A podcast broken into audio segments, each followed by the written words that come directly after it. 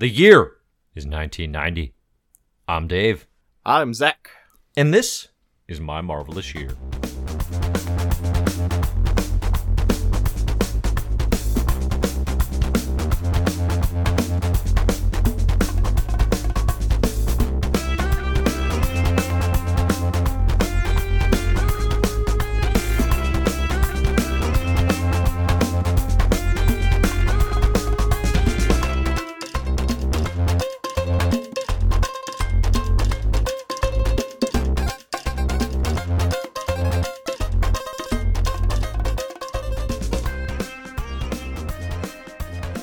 Welcome to my marvelous year 1990 variant edition A. I'm Dave Buesing, popular recording artist and well-known founder of comicbookherald.com. I am joined today by someone who to my knowledge oh. has not written any major hits, has not been recorded and is not a popular recording artist again to my knowledge. It's Zach Dean. How's it going, Zach? Good. I almost did a spit take. I took a drink of water just as you called yourself famous recording artist. Now, Oh, if you're yeah, not though I- familiar, I, do have to concur. okay. You were, you were, your song that you put up on Twitter today was retweeted by a comic writer that I, I respect, uh, Si Spurrier. Mm-hmm. Mm-hmm. And uh, I, I will say, writing your own hit that's that's a little, ooh, it's a little disingenuous. But you did you did play it. That's Um, fair. I did not. I did not write the lyrics or the Or music. The music. yeah, they give- they give you the So- notes. So you could claim I don't have a writing credit on this. Nonetheless, uh, when I said popular recording artist, I am the performer behind the great hit that Si Spurrier did retweet in promotion of his comic Way of X. So I, in a lot of ways now, Zach, I mean, our dynamic has been, you know, you're the newbie, I'm the Marvel Comics expert. I'm kind of just a part of Marvel Comics now.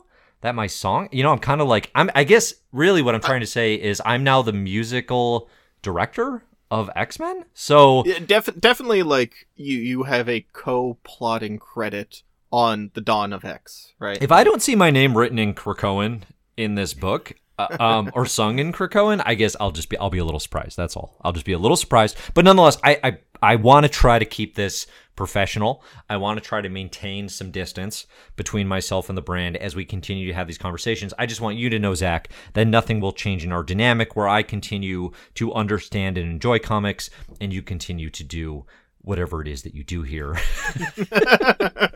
and we'll just try to continue that way. All right. So this will be our variant cover, uh, My Marvelous Year, where we go through the Ooh, history of Marvel Comics from its origin to today. Uh, yeah, we're going to tackle listener questions. We're going to tackle some topics that are on our minds. Um, but yeah, if you're here with us live, thanks so much for joining. We really appreciate it. Get your questions in here in the chat, and we will try to prioritize those of you who can join us.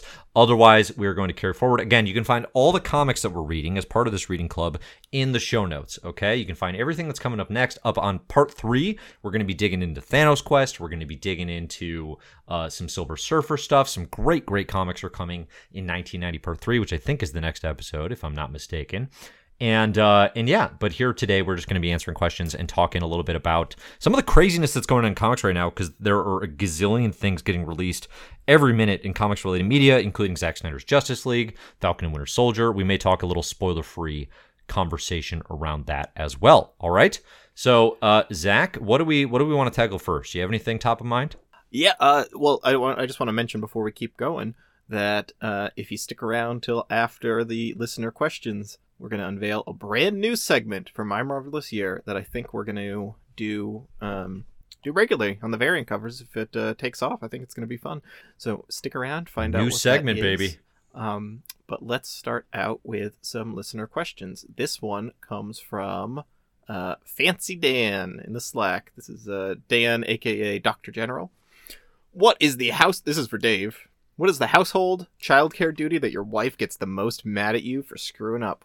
Yeah. What's the so one that you get most mad at her for screwing up? Right. Zach did encourage uh, personal, intimate details on uh, this variant cover, which, as we all know, I, I love talking, Dave. Love talking personal deets of my life. I think moving forward, Zach, I'm just going to refer to Dave Self as Dave. I think I'm just going to go full third person now that I'm a popular streaming recording artist. Uh, you know, I was thinking about this. I don't have actually a uh, a chore specifically that I think is a problem. I think the more likely scenario is it's always the thing that I've been gently prodded to do three to four times and forgot about. That's the thing that be that she gets the most mad about is the thing that clearly I just did not make a priority and ignored for substantially too long.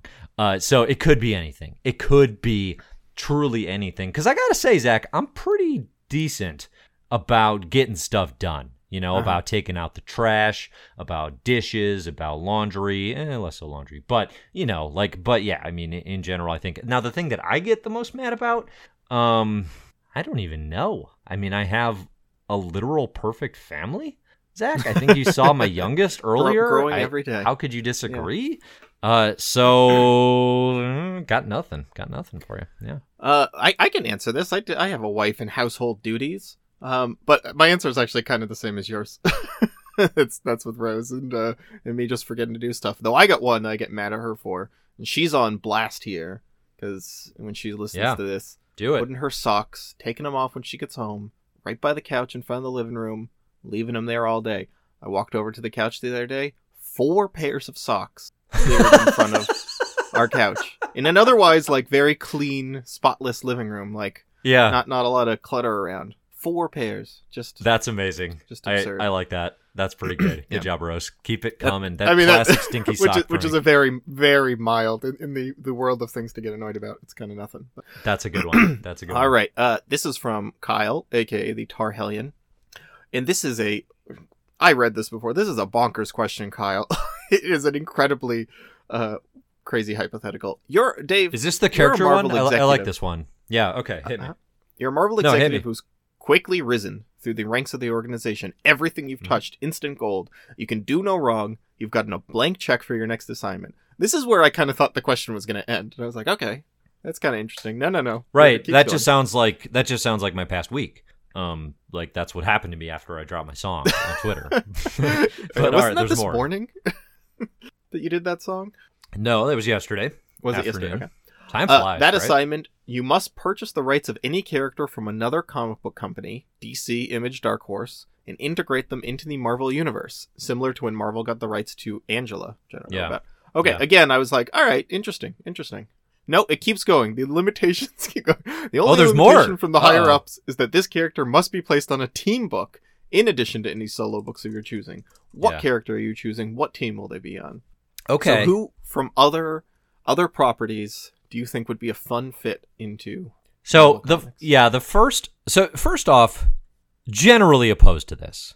I would say like I generally Really? don't like when I don't love when this happens. I mean, Wait, um, in DC you don't like that? Like DC integrating in? well, there's there's like two avenues here. There's like crossovers. So like a Black Hammer Justice League crossover, that's something Sure, else, or right? DC And that's like Marvel, okay, yeah, that yeah. can be interesting. Um, but then there's actual like no, this thing that used to be separate is now part of the universe, which DC tried to do with like Stormwatch and the Authority in the New Fifty Two era. Generally went very badly. It did lead to some very good uh, Steve Orlando written Midnighter series. So like, Mhm. there's potential in those sorts of Well, moves. I mean, but I, DC's I mean Captain Captain Marvel and DC Shazam. Captain like, Marvel's all the kind of the Charlton ultimate. Charlton comics, all the Icon comics. Uh like Char- I See, mean, but like DC's Milestone, I, I don't not- I don't yeah, know that Icon, Milestone benefits from being a part of. Yeah. Uh, also, you're welcome for hearing Icon Comics and immediately getting that you meant Yeah, Milestone. yeah, thank you. Yeah, I bet I mean Icon's one of the series, yeah. yes. Uh, I I don't know that Milestone is better for being a part of the That's DC universe. True. You know, Bes- I guess time will tell in this like reboot. Yeah. I, I think it exists Shock, pretty well on its own terms. Vanished, yeah. Yeah, um, but no, like regardless, I just I, I don't I don't love it. I mean, in Marvel, like Angela meant nothing to me because I have no Spawn affiliation. Um, that's character created by Neil Gaiman and, and Todd McFarlane. I knew more about like the creators' rights and legal stuff than I knew anything about the the actual comic. Anyway, long story short, you know they've done it recently with Conan the Barbarian. It's probably the most famous one. Um, I bet I'd be surprised if Marvel didn't do it with Alien and Predator here in the next several years. I'm kind of opposed to that. I part of it's just kind of oh, being like yeah. Like, weirdly I, I don't um I don't know, I just don't want that level of around. change in a universe that already has so many moving parts and so many new Yeah, avenues yeah, for character creation. Like and I guess my big criteria here would be any character that exists in a successful comics franchise, apart from Marvel and DC, that has their own kind of tone and voice, and oftentimes creators attached to them, they're not going to fit very well when integrated into these universes. So, like, a Hmm. name that came to mind was Hellboy. I was like, Hellboy actually fits in the Marvel universe pretty easily. Yeah. Pretty Yeah, easily. totally. Um, Yeah. So that one I think works, but uh, otherwise, like I but the don't. tone that's of- not the my thing is pick. that I don't know. the tone of those comics would not be the same. Hellboy is a character I could see like working, you know, like I could see Hellboy dropped into the Avengers and you know like bantering around with Marvel heroes. But Yeah. like Hellboy comics would not are not the same in Marvel as they are out of Marvel. no, Like I I've been I've been reading a ton of Hellboy right now and I just read like a s- chunk of them like early Hellboy that was just a bunch of like eight page stories that were just like yeah he goes and fights this folklore thing and then the next one is another little folklore story and they're like a million little short stories that aren't connected to anything they're no long no big story they're you know, right. That's how Hellboy works. Yeah. right and that's kind of integral to the the vibe of Hellboy is uh is just these like small little short stories that feel part of this big wider web yeah um I have, I have an answer to this Mhm. um, it's it's not the team thing. I don't know that that, that part of the the question is a little limiting. well, it's sort of just like imagine him on the Avengers, right? It's Yeah. sort of just that. okay. Um, my pick is to integrate Thor from Walt Simonson's Ragnarok into Marvel because, like, oh man, can you imagine Walt Simonson writing a Thor comic in Marvel? Like, how good that would be. How much I would totally love that because that would be incredible, and I, I can just imagine how good that would be. And I love Walt Simonson's Thor. Um, in the Ragnarok series, so I'm not. I'm not against a Ragnarok Thor crossover. I mean, that could actually be kind of a fun yeah, four I, I issue mean, I, mini I to was like explore the differences in his his visions for both runs. One hundred percent a joke that I was saying when I said that, but actually, yeah, you're right. I think that would actually be a cool, sensible crossover that would Yeah. do reasonably well because he is so known for the Thor and Asgard mythos. Uh, you know, one character set that I kind of wondered about for this would be the Teenage Mutant Ninja Turtles. They're already like Marvel parody at the heart, at the core. If you just drop those little turtle Yeah, guys into the kinda. sewer of the Marvel universe, don't they kind of work? Like it, like we don't spend that much time in the sewers of Marvel where like there's not enough space for them. Like that, and that's the thing is like you have to think about like where do they live and like what space do they occupy. I kind of feel like like you don't need it because the turtles already have their own universe. I, I don't think Yeah. it's a great pick, but I kind of think it works. Um, I, I don't know. I, feel like I mean, this this is tainted by James Tynion the Fourth's Batman TMNT crossover, which is quite good. yeah. But like, they, they feel more DC to me in, Yeah. in tone and vibe. But uh, yeah, yeah, yeah, sure, I can see. I mean, I guess big picture, I'm sort of like I resent your question, even though it's very good. Yeah, this this is one I of those reject Quentin your- Tarantino with all my Sundance, power. I turn it Just- down and I say the nay. Ta- Tarantino just being like, uh, "I reject your premise," and then getting quiet. Um, okay, Ooh. Jordy asks. You know who I Uh, would enjoy actually? So I'm, I'm scrolling through my list Quentin of the best comics of all time, Yeah. which you can find on comiccarol.com slash the best comics of all time with a hyphen between the word and the best comics of all time. Uh, Blacksad, Cat Detective. Give me Hmm. some Blacksad noir in the Marvel universe. Put him on a weird Defenders team. That actually would be really fun. But Hmm. but it has to be the Blacksad creative unit. Uh, drawing and, and making that comic look incredible. So there you go. That's my pick. You Black yeah, you recommended this to me forever ago, and I really want to read it. I just keep it keeps slipping out of my. uh There's my also a video game now that I've really been meaning to play, even though it got we've talked pretty bad this, reviews. Yeah, yeah, yeah. That's because every time we talked about it, I haven't played it, and I probably won't. Oh, hey, Um, it's on okay. Switch. It's on Switch now. It just got released on Switch. Yeah, it's a, year and a half ago. Great Uh, question. Great question. All right, yeah, yeah, that, that turned into a fun discussion. Jordy asks a follow up to my 1989 question: What are your preconceived notions of what the 90s will be like? Are you excited about the 90s or not? Um, I mean, I think we've talked quite a bit our preconceived notions. You know, kind of big, bombastic drawing that focuses style over storytelling is kind of the the trope or the um like stereotype of what 90s comics are. Like Yeah. everything that like the the early image comic days typify. Um, I'm excited though. I'm excited about it. I think something that's interesting now is that we're like almost we're like two thirds of the way through 1990. And I- feel like we're only getting little tastes of what we feel like are quote unquote 90s comics, which I think is kind of true of most art that comes from that it is like of a decade is actually like middle of the decade. It takes a few years to kick in, right? Because like the Right, early yeah. 90s it still it still feels like the 80s you know it still feels like we're in that transition phase I mean, it doesn't Um, feel like the 2020s as we record this. I guess maybe in its way it does because it's a very specific Yeah, it's hard kickoff to. to... the decade. Actually, that that might be a bad example. it's uh, hard but to see it, stylistically, you know. Yeah, stylistically, it's very artist driven, right? So in Marvel, Yeah. it's like, okay, who are the artists who come to define this decade? And it's all the guys who go on to found Image, right? In a lot of ways, who are at Marvel right now. So you got Jim Lee, Liefeld, McFarlane, And I, um, Yeah. and you know Whilce Portacio and, and those sorts of characters. Uh, but yeah, I mean, it's. Am I looking forward to it? Uh, I yeah, like I'm pretty, I'm pretty interested to explore this decade with open eyes, I guess, and with more availability through Marvel Unlimited and sort of just the different ways that that lets us actually tap into this decade. I think as we've talked about, like this is not actually either of our childhoods, you know, so we don't have that nostalgia that probably draws like the most uh fandom for it.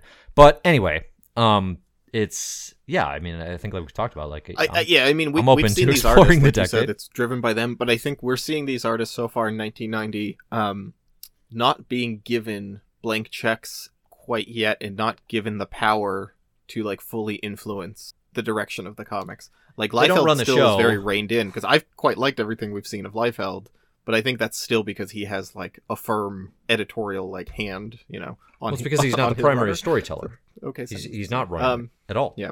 So, uh, okay. So next, uh, Jeremy says we've already seen the introduction of two very '90s characters, Cable and Gambit. Were you surprised by the way they were introduced, or were they more or less the characters you were expecting to see? What other '90s characters are you excited to see, and which ones are you dreading?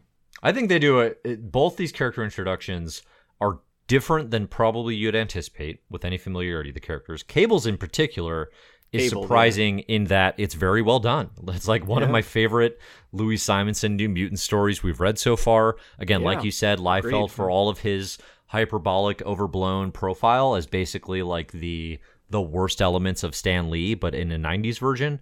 Um, you know, taking credit for all sorts of things. Like he's a good fit for this. The book looks interesting and it's dynamic in a way that it that it wasn't necessarily right before then. So Cable's introduction, and plus, it's not. If you think you know things about Cable, this story is not yet doing any of that. That will come Yeah, later. yeah. That that's the surprise for me Yeah. because like this Cable is just like, oh, he's like a cool new dad. Like, I like yeah, this guy. yeah. Um, Gambit Gambit has been nothing to me so far. Like he is not. He hasn't been particularly interesting. I feel like he's another one of these characters. If I didn't like know him already, I would not think much of this introduction. Um, I He's probably most surprising guy. in Like, that as- he's fairly As far innocuous. as I know, like I be surprised if I ever turn into a, a Gambit guy. 'Cause He just doesn't seem like a character that is gonna particularly interest me ever. I don't know. Like from what I know about him, You kind of seem like a Gambit guy. I would I, say. I do seem like a Gambit guy. Yeah, you kind of do. I feel like you might get really into Gambit. Maybe I, c- I could be wrong. Yeah. Um, I've been been wrong before. Uh, who else are we excited to see? Um, I'm interested in Bishop and Domino. Those are some X Men characters that I don't know much about, but like what I do know is cool, and I know Domino's design is cool, and I like Zazie Beetz and Deadpool too. Um, and uh, which ones are you dreading? Scarlet Spider. Can't say too much more about that, but uh, I'm not particularly interested in that character. But we'll see. Have you read Maybe some of I'm that wong. before? No, Have- no, no. have you read some I've of that read a little bit No. of like ninety, like ninety-seven Spider-Man, something like that. When I was a kid, I had some just random loose uh, comics I picked up from that era, and Yeah. uh, a- a little bit of that character. But uh, no, I don't. I don't know too much about it. So I, I think that's more about that whole saga than it is about the character, maybe. But we will see. I'm most looking forward to Generation X, X Men, like young mutants that get uh, developed during this time. So like like mid to late '90s, I would say is the biggest blind spot for me because those tend to be the comics that fit least neatly into any sort of canonical what you should read pile. you Yeah. know, which is another way of saying, yeah, they're probably not that good. Um, but that there's also a lot of creation and a lot of weird stuff creators are trying that people just don't talk about today. So I would say that's that's of the most interest to me. Sort of just like what are those gaps in my knowledge. Um, I think as far as like stuff I'm dreading, um, I'm not dreading like Maximum Carnage, for example. You know, so like the debut of Carnage, I actually think that's it's interesting. It'll be fun to talk about. I don't think Carnage hits as successfully as probably the the kid version of me thought that character would. You Mhm. know, definitely thought Sure. Carnage was cool as hell. You know, growing up with '90s action figures. Um, other stuff that I'm dreading. What's the If- stuff that I just don't want to read? I, I don't know, honestly. It's kind of a tough one. There's not a ton of that, really. Uh, I, I, if this was about teams, I actually just thought like there's a bunch of teams that I'm interested in reading, like Thunderbolts. Thunderbolts sounds interesting to me, and Yeah. um, Infinity Watch, like the Adam Warlock Infinity Watch series. Yeah. Sounds interesting. I don't I don't know anything about them except just kind of like the very basic premise, but both of those. I'm not dying to try to read Infinity Crusade again, oddly enough, as much as we Hmm. both love Starlin. Uh, that's the end of his trilogy, and that's got kind of a Secret Wars 2 vibe for me, where Ah, um, it's so hard to actually read all the, all of it. Uh, and I've tried, and I don't. I have succeeded in a way that I never have with Secret Wars 2, where it's like I literally can't do this. Um, Yeah, but yeah. it's I remember that feeling dense, so that would be my pick probably. Uh, all right. Um, let's see. Uh, Peter says, "What is your favorite run of a Marvel character you typically do not like?" Ooh, Favorite run of a Marvel character you typically do not like. Uh Immortal Iron Fist in the 2000s by Matt Fraction at Brubaker, art by David Aja. Um not a big Danny Rand guy. Don't we haven't read a ton of Iron Fist in the Mime Lover Shield Mhm. Club because those comics Yeah. often don't grab me a ton. Uh, aside from that 2000s era run, and it actually stays pretty interesting. I forget exactly who's on it. It might be Kaare Andrews after that point. But um, either way, that run is so far and away the best Iron Fist thing I've ever read. Yeah. Um, and so that that's the first cool thing that covers. comes to mind. That's all I know about it. It's got some really cool covers. David Aja, man, he does cool Yeah. covers. Uh, my answer, I, I don't know. For me, like, I mean, I guess I do like some characters more or less, but like overall, I'm more into like talking about creative runs than I am like characters. So there's all like, it's never surprising to me that I'm like, oh, this character that I don't like has a good run because it's like I only like characters because I like the comics they're in, right? So if they have a comic I like, then I guess I like that character. Um, but to not sidestep the question, I'll say basically all the stuff that um Starlin does with like Silver Surfer, Captain Marvel, Adam Warlock. All three of those series are characters that like previously I was not particularly interested in and turned into some of my favorite comics. So- Yeah, probably, and those are probably ones in anyone else's hands up to that point. You'd have been like, I don't like these space characters; they're boring. Um, Yeah. and then Starlin that's the thing is, like- something else. I think it, any character can be good if you just have a good writer, right? Like And I, I think that's probably a pretty true accepted sentiment is that yeah, Yeah. it's not the character, it's it's the creative uh, team and the story they're telling more often than Yeah. not. I mean, there are characters that are now that are just full of baggage or something. Like like I would say, for example, like Carol Danvers, Captain Marvel, is a Yeah. really difficult character. I just think there's a lot to her. There's a lot of history. And it, that's actually a. Tr- it's not quite like DC's Wonder Woman challenge and Wonder Woman problem, you know, where they just like they kind of that that's probably the ultimate example of like what do we do with this character and a publisher clearly grasping at straws. Captain Marvel Mhm. has had at least like a the fact that I'm calling her Captain Marvel obviously is like the 2000s Renaissance version of that. Um, that would be a character that like the Kelly Sue DeConnick run is definitely that that fits into the category of like yeah, I didn't think I was that into this character, but this is very good and very interesting, and it's made me reconsider that. yeah, I agree. I like her in that run. Uh, TJ asks, "Are you guys planning my DC year during or after my marvelous year?" Uh, I know you mentioned it on an episode recently. It's going to be a lot for you to do both shows at the same time. That is true. Um, That's a fact. It is either going to be after my marvelous year, or if we hit a Patreon goal during my marvelous year, uh, if it becomes financially feasible enough. And I think I have that on Patreon at twenty five hundred, so it's quite a ways off. Um, I am working on writing the my DC year list currently. And if you are a $5 backer and join the Slack, uh, you can always hop into the DC channel, and I've got a link to the spreadsheet of the work in progress. So if anyone wants to see it or um, like contribute their ideas to it, I'm open to that. But it, it's probably quite a ways off in the future unless we have, uh, you know, some kind of explosive boom in popularity.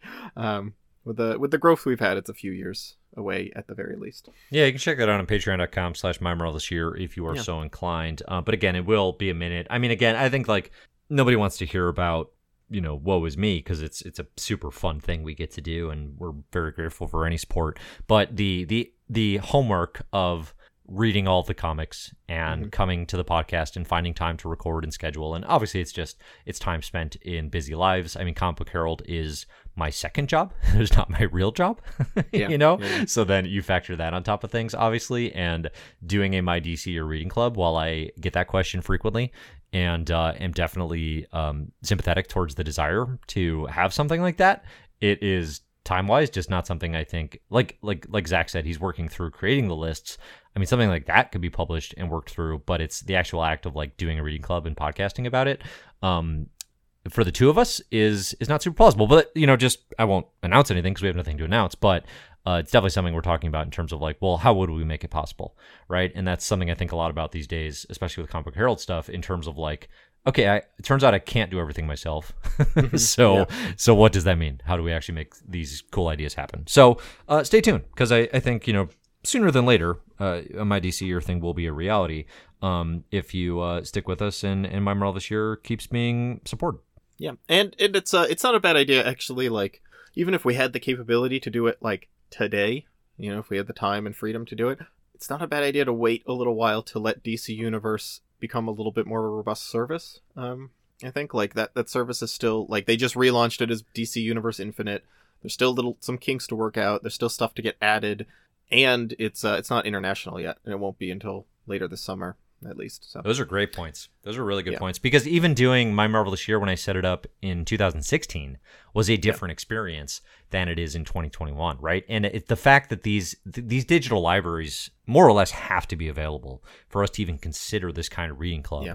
um, because otherwise the access is is presuming you have like infinite funds, and that is simply not a reality for most. Or just encouraging pirating, right? That's the other thing. or like, right, or we're just like, oh, just Google every comic, which is something you can do, but not something I love, and it's not good for comics. So yeah, um, and also, I mean, yeah, DC Universe is missing their post-crisis stuff. Like post eighty seven is pretty full. Like they they have a they're pretty good at having that stuff full, filled out. Pre-crisis, they have like a good chunk of the sil or the golden age, and then like a decade missing. Like the 50s yeah. is just missing entirely, like up to the early 60s, and the then 50s is missing for most comics publishers. well, yeah, that, that that's true, but like it, at least I mean in Marvel that's not quite as canon, right? Like in DC, it's right, know, like oh, they're oh, right. introducing. No, there's, there's but the thing, the thing that actually Superman makes stuff. Something cool writing the my DC year list is it's a lot easier to do this than I think my marvelous year pre-crisis because all that continuity really gets wiped away.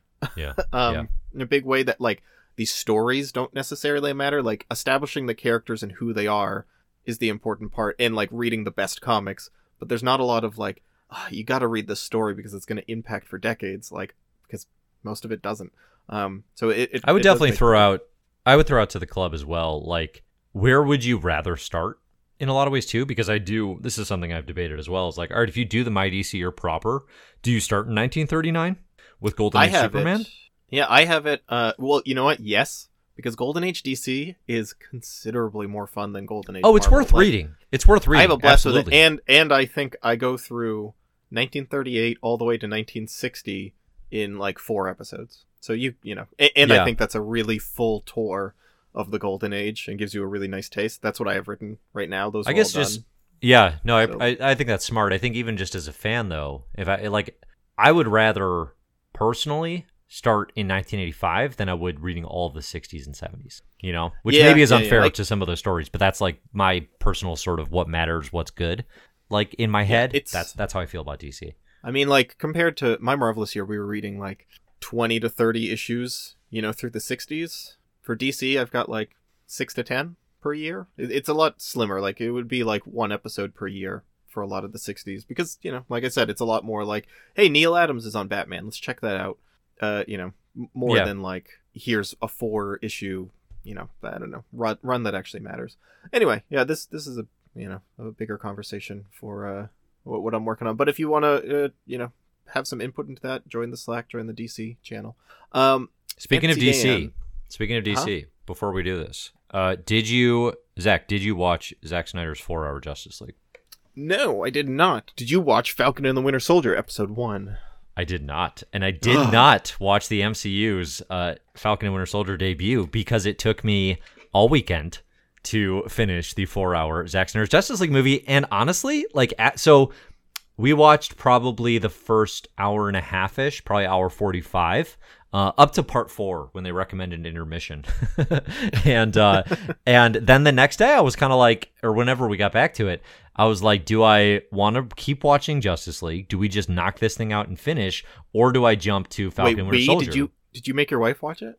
My wife, God bless her, incredible woman, has now seen only Justice League the four hour cut and Uh-huh. Batman vs Superman the Ultimate Edition. She never saw the regular versions of either. She only got suckered into watching the extra long versions with me. Um, and uh, she actually, uh, here's the thing though, and this is something that is not going to be news to people.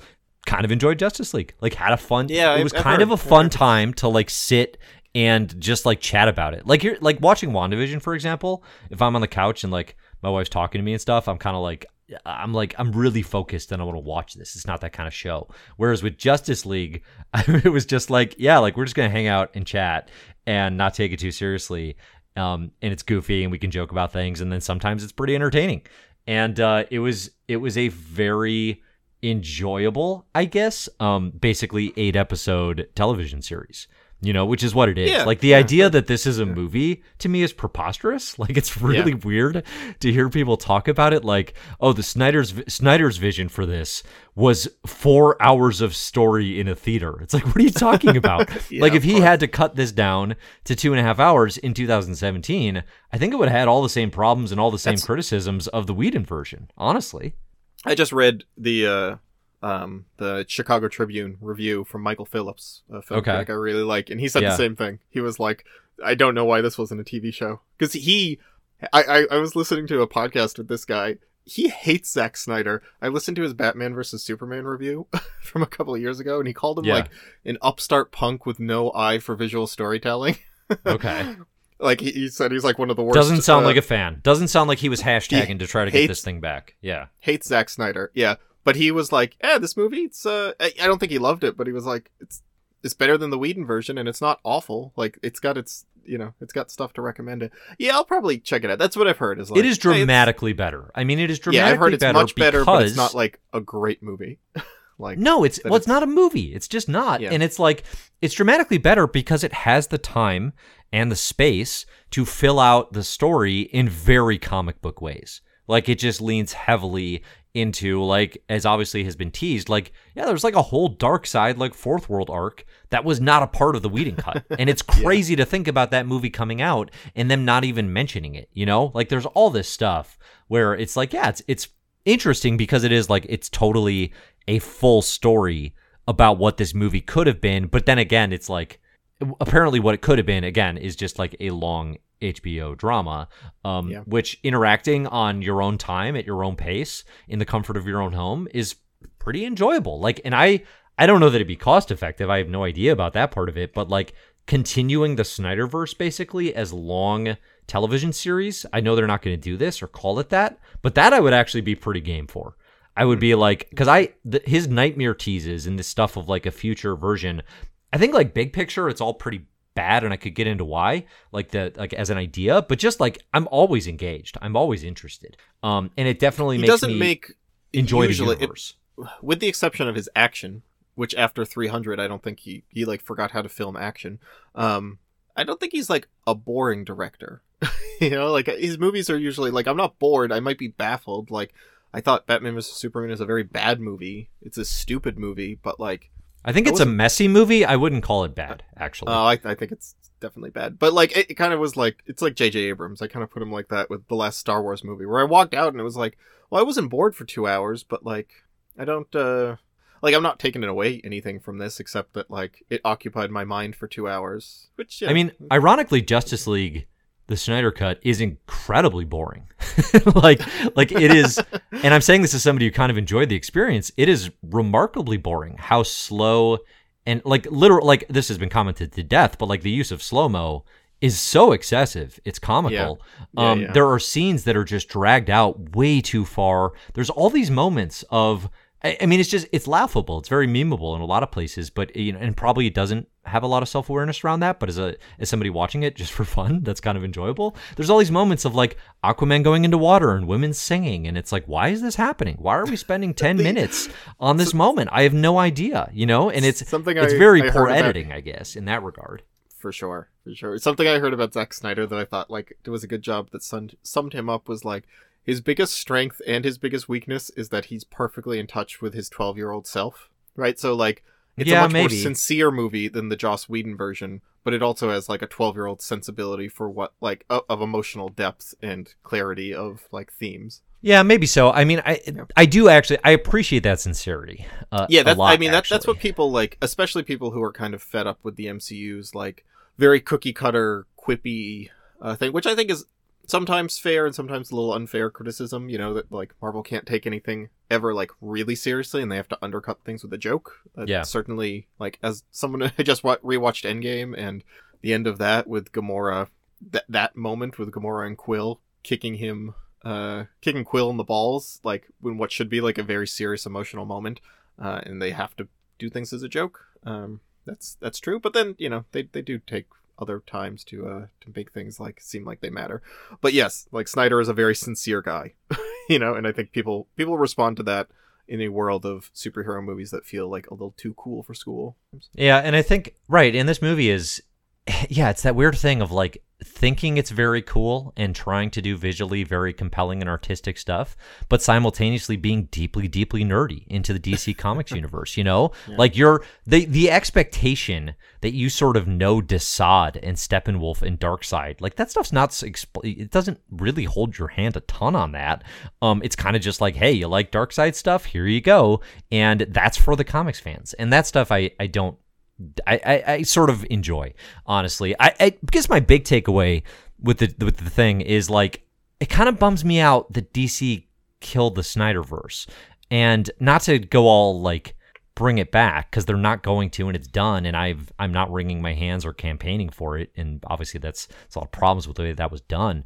Um, but like it, they had a vision. They had a clear like this is what it means to make a DC universe movie kind of vision, you know, for a mm-hmm. connected universe. And the fact that they got as far as like putting the team together and they rushed it. And that's why Justice League is a mess and can't fit in a two and a half hour movie because they rushed to try to catch up to Avengers, you know? And I feel like that Yeah. gets lost is like they didn't earn getting to a Justice League. They just Oh, threw it at us. And that's why it has to be four hours because you have to explain three literal new characters and all new bad guys. It doesn't fit. Well, I got in I gotta movie. say like. I can't imagine walking away from. I, I'll watch it at some point, but I will be shocked if I walk away being like, "Well, I wish Zack Snyder was going to do more of these," because I am, uh, like, I was not excited about the future of DC, but like, they have a bunch of stuff announced that I'm interested. Like, I I'm happy. Like, But what is their universe right now? I guess it's less about Which is fine, like, I- I like- specifically, Zack Snyder making more movies, and it's more them having a cohesive universe and something See, at no, the I- center holding it together. I like that. like that that would be fun like i'm i'm not opposed to you know them having their answer to the mcu having something as robust as the mcu but i just think like at this point that ship has sailed and so now i'm kind of Oh, happy yeah. for them Oh, to yeah. just be doing like hey we're gonna do another batman movie it's just a different batman and it looks like it has an interesting tone and Robert Pattinson is a, a cool choice, and James Gunn is doing a Suicide Squad movie that's going to be very different from the other one, and I kind of trust James Gunn to bring something to it. And Cathy Yan's Birds of Prey, right? Like just running and doing all these different directions and not feeling like you do have to be like always chasing the next, like setting up the next universe plot point. I Um, think my problem with that is running and chasing quote unquote different directions. Mhm. They aren't that different. You're running and chasing new superhero stories across the DC universe, and they're not touching each other and they're not connected. And when you sever those ties between what is a shared universe, which continues to be like one of my favorite things about superhero comics, to me, then it's like now you just have you have a glut of DC movies. Then you have too many. If you want to do a limited Joker style movie and you want to do the Birds of Prey and, and this limited Batman, fine. But if you're going to do three to four in a year and it's going to be Aquaman and Shazam 2 and this and that, and none of that stuff's connected, to me, it's just like now we're just, now it's just like bursting the bag, bursting the bubble of superhero movies. They aren't going to be that different. you know, MCU movies aren't that different. You can say Winter Falcon, Winter Soldier, or Winter Soldier, Captain America. It's a spy movie, right? It's not that different than most MCU movies. It works because no, it's, it's not. in. I, I, like, but again, that kind of like leans back to the thing where you're like watching it for the next one rather than just like I'm just fine with a bunch of like fun, you know, Wonder Woman movies are just fun on their own, like and don't connect anything and don't set up larger universe things. Like I don't know, I'm kind of fine with that that idea. Um, I, I mean, yes, Ugh. I would, st- I would still prefer it. I get, I guess I get what you're saying. I think I still prefer them setting up a fun little DC universe and having a good answer. But like, I, I don't see how that's gonna come anytime soon. Um, Well, that but that's what I'm saying though. That's what I'm bummed about is they ensured that that was done by cutting off yeah, the Snyder Justice League. They said, "All right, forget it. We rushed Yeah. this experiment. We didn't give Yeah, it a chance to succeed. Now we're gonna kill it." and it's like, uh, like I, I get now that's where we are, and they shouldn't try to bring it back because they messed it up. I, what bums me out is that they messed it up. It's it's a sunk cost. It's done. But the 2010s of Warner Bros. and DC Media movies is a story, and it's probably going to be a really interesting oral history kind of thing. But it's a story of them screwing up the rush to Justice League and Yeah, everything sure. falling apart because of it. yeah, yeah, yeah. And I mean, it didn't help that like it was rushed, but it also was set up by two so-so movies. Like Man of Steel is okay. I don't love that movie, but it's okay. Man of Steel was Batman not a shared Superman, I- universe movie, though. That's the thing that people keep talking about. It's like, oh, it kicks off the universe. It wasn't that when it started. Well, it became I know, that but like the same way that Iron Man wasn't that really when it started, but like I don't think it's that, the same thing though, because Iron Man was the hope for more, right? Because they're just getting Yeah. started. Man of Steel was like there was no intention until the executives. It's all this executive driven, like, oh, we need to have this thing because that's how we make money. It's it's Wonder Woman showing up at the end of Batman versus Superman, which is like wild and makes no sense, but it's just crazy to introduce her in that movie versus her own movie that came later, right? Like it's so clearly like boardroom driven than anything else. Even though she's actually kind of fun in that movie. I, I don't know about that example actually. I, th- I think she works in that movie. Um, I- but no, yeah, I- I long story too, short, actually, it just like, it it me out that we're not going to get a DC Comics shared universe. Like Yeah. like presumably, it's, and then you have all the and I just it makes me question too. Like then what is a New Gods movie? Then what? It, you know when we literally have a Darkseid story here. Like what is a new New Gods movie? I don't know. It's like it's like relaunching with new number ones every time a movie comes out. That's how it feels. yeah, yeah, sure. and that is unappealing in comics, right? People resent that now, uh, and that's that's how the films are kind of going to feel. I don't know. I, I'm curious. Yeah, I mean, they could also just be like the Pattinson movie does really well, and they're just like, hey, um, this is the beginning of a new one. Let's just start over. you know, like that's always a possibility. Like Yeah, it's not, Yeah, it's not like they couldn't just do that and people won't go see another Superman movie. You know, six years after the last one, right? Like, and I wouldn't we and I wouldn't begrudge them that if they were like, "Hey, uh, Blue Beetle, Batman, uh, you know everything else that's coming. These this is our new universe. Let's try again." sure, Right? But then Yeah. but then what you have to do is you have to say like, "Well, are we, are we cutting off Gal Gadot Wonder Woman? Are we cutting off uh, Zach Levi Shazam? You know these sorts of things. I I don't know Yeah, exactly what the yeah, balance yeah. is there. Good, good. Um, Dan asks in this Slack, uh, any Falcon and Winter Soldier talk? Um, I so I watched it. Uh, I'm not going to spoil anything, obviously. Um, it's also not a very spoilable show compared to like WandaVision. Um, there's not like twists and turns necessarily. Which I'm grateful Uh, for. It's very um, it's about what I thought it would be. Maybe maybe a little like messier, but like it, it's kind of your stock standard MCU. Like you know, you, you showed a computer the entire like every Captain America movie, and it spit out an algorithm for like this, with some exceptions where it like does does a little bit better. Um, but it's good. Like good action. You can kind of see like there's a big budget behind it. Some of the action scenes genuinely feel like they would just fit in the middle of one of the Captain America movies. Um, like they don't seem like a low budget a TV action scene. It feels Yeah. incredibly high budget. Um, I think by the end of it, it's going to be an absolute disaster in the way that it's talking about like politics. Like Predicting introduced- disaster. It's going to be. It is already such a mess, but like Flag Smasher, U.S. Agent are parts of this. Uh, Baron Those are Zemo. complicated characters to do in 2021, right? They're complicated, and I think the MCU does not is not going to be bold. Like, I- mean, they have rare, very rarely been radical, quote unquote, radical in their politics. Black Panther, the closest to dancing around that with making Killmonger like sympathetic, but they also still have like the CIA agent, good guy, working alongside the African country in that movie. Um, this is, uh, I think, just going to be. It, it's going to end up being, I think, uh, probably like the '80s one, which is just a little reductive and a little like anarchist bad, like, and uh, I don't know, nationalism bad, military good, like just confused and uh, a little messy. But you know what, like, I mean, kinda- how how central are the politics in this first episode? Because you know you can I fair. I see a lot of criticism these days where it's like, well, you know, this isn't this isn't radical leftist, you No, know, like it's- it's politics. not It's, like, well, yeah. Did Yeah. you think Disney was going to do that? Did you really? No, no, I get, I get that. probably It's not. not like you know Captain Marvel, where like she's just in the Air Force, but that's just in the background, right? And the Air Force is not as strong. Like it's not making any comment about like the military. No, it's a big part here. Like the military and this uh the flag smasher movement and stuff are like pretty present in it. Um, Okay, so, So they're so I- they're embracing the conversation. Then you can't say Falcon and Winter Soldier isn't trying to have that conversation, so they should be judged Yeah. accordingly.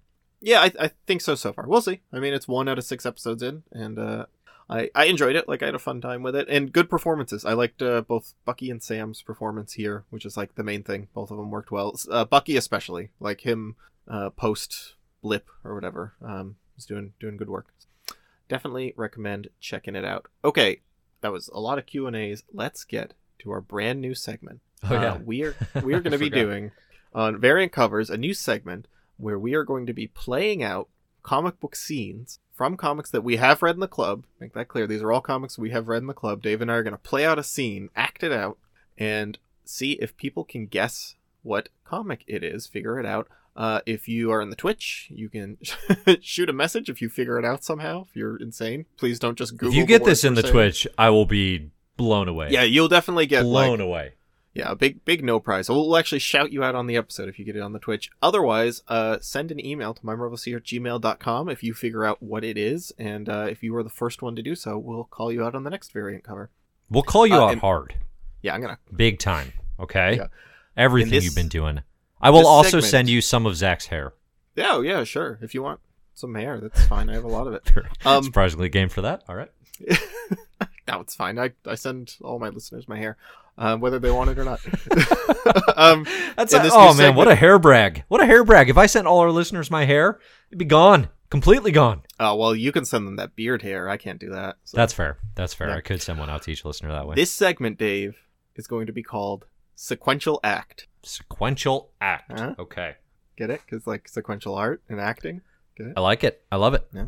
I thought I, it took me way too long to come up with that, and that's the best I could come up with. So, uh, Good job. All right, I'll uh, let's see who's got the first line here. I do. Okay, so you you cue me in.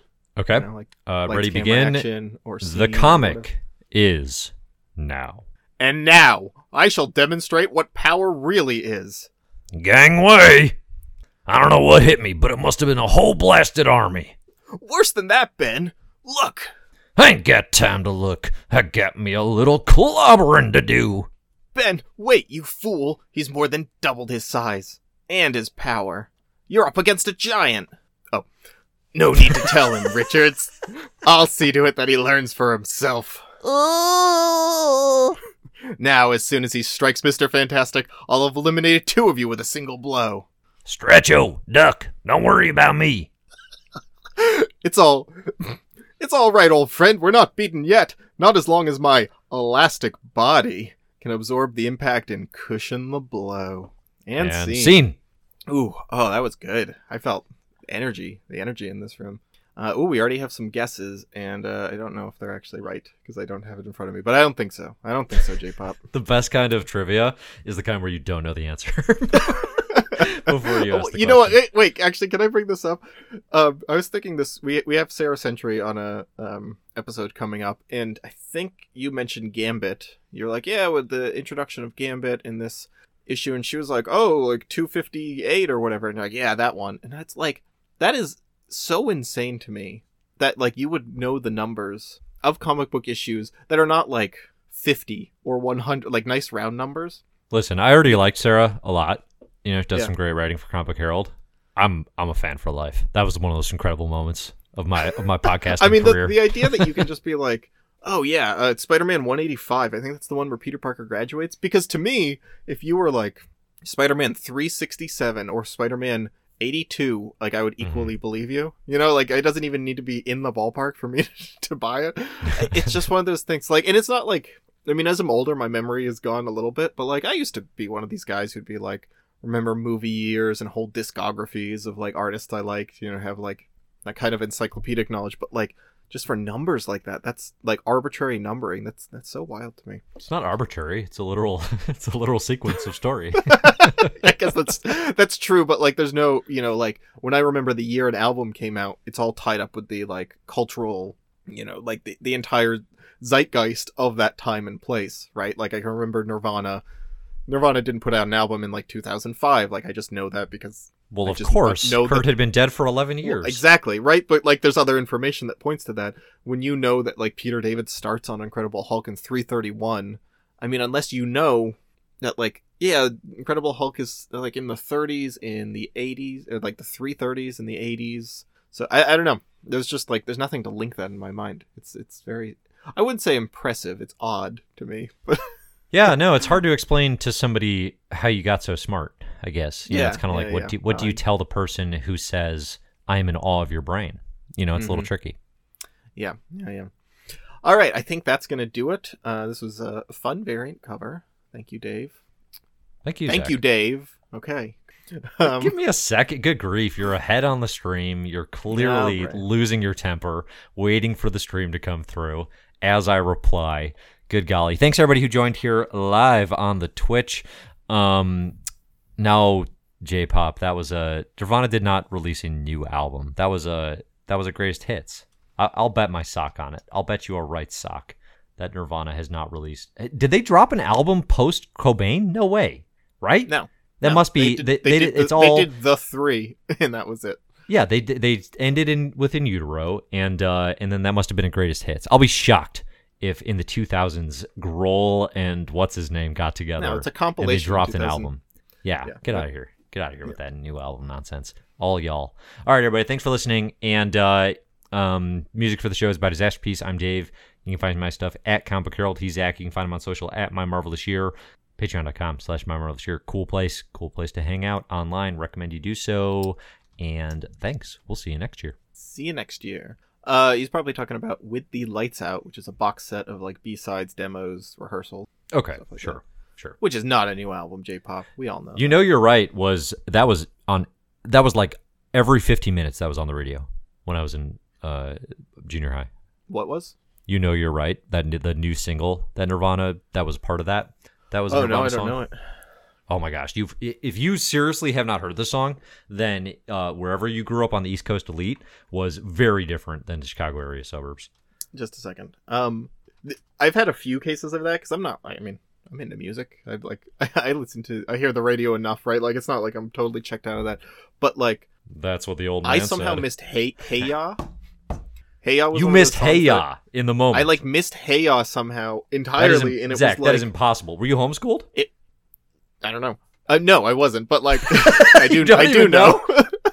it was like 2000. Let me see.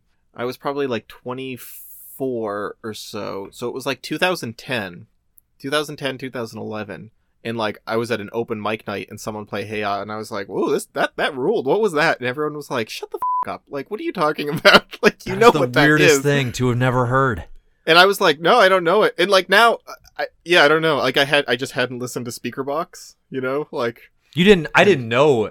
I didn't even know what albums were at that point. But I heard Hey Ya everywhere. I didn't know. Yeah, on no, it's weird. It's like one of those songs I can't, you can't get away from somehow. And like once I heard it, I kind of started hearing it everywhere. But it just like it's and it's like I knew That several other songs off that album, right? Like I, I knew a couple other OutKast, like You were a uh, you know, huge Sleepy uh, Sleepy Brown fan. The- the way you move, You knew all the right? Sleepy Like- Brown spots, but none of the entree. it's very funny. That's so Yeah. weird. That's really is very- that's one of the I- I weirdest mean- things you've ever told me. That makes me really think you like didn't go to school. and that was like, like, when I was into music the biggest, right? That's when I like had a big CD collection. I was listening to music like the most, right? It's just one of those weird songs that somehow like completely missed me. Uh, I don't know. I just that just genuinely seems impossible. I know. No, d- I, know. I don't I'm, know. I'm with you. Like the Nirvana thing, I can see, right? Like you didn't, whatever. Your local rock radio wasn't super, like because my my classic rock radio station growing up played a lot of Nirvana. So Yeah. like early 2000s, they were already like, yeah, we're gonna give you all of the early 90s hits from Nirvana. Um, them and Pearl Jam kind of snuck in early, uh, but that single came out and they were like playing it all the time, everywhere. Um, but that I could see you missing because that's it wasn't. I actually don't love that song, um, really much at all. But hey ya, hey ya, I just don't. I, I don't know. I don't know Yeah, how you could miss that everywhere. I mean, a, that- dance, a wedding, Lis- listen, uh, uh, a every- public is- forum of any kind. This is what happened when I said that to all my friends at open mic night at the bar. Yeah, was berated, uh, you know, for the rest of the night for not Yeah. knowing that. I, you know what's actually funny is I knew lines from it too, like "Shake it like a Polaroid picture," right? Like I knew that line because it's a meme. Like I just didn't know it came from the song. Uh huh. Uh, yeah, absolutely no idea. I, I don't know. All right. Uh, you need to go listen to us. But then, but then you were also like, like, yeah, I don't know Heya, but I can spit every track on Aquemini. like, I know all of their earlier works. No, I uh, what's ooh, yeah, no, I don't know. I I, I think I only know uh Stankonia. And, uh, You don't know. Superbach. You just, you just don't. You have an OutKast blind spot. Oh, no, no, I I gotta know- tell you, your I life is inferior for it. Aquemini is that where's where's that uh spotty dope God what is that spotty boy. oddy dopalicious Oh boy, SpottieOttieDopaliscious comes I- first. I know- then it's I know that song from Aquemini. Then That it's song- Aquemini. Then it's that song Stankonia. rules. but then that's it's the only one I know Box off to. Love Below. Yeah. Then it's probably Idlewild. Would be my guess. Then it is yeah, yeah Idlewild good job Then they're done. what comes after- then what it goes after that? Big Boi, Sir Lucious Left Foot, solo, pretty solid. Mhm. Then there's no after that, but I was out on Big Boi at that point. uh yeah I don't know I lost All right. the Wikipedia page. I'm gonna go listen to some OutKast. Uh, thanks everybody for joining in the Slack. It's been real, Zach. I learned a lot about you. Some of it good, some of it very concerning, and by that I mean hey uh. All right.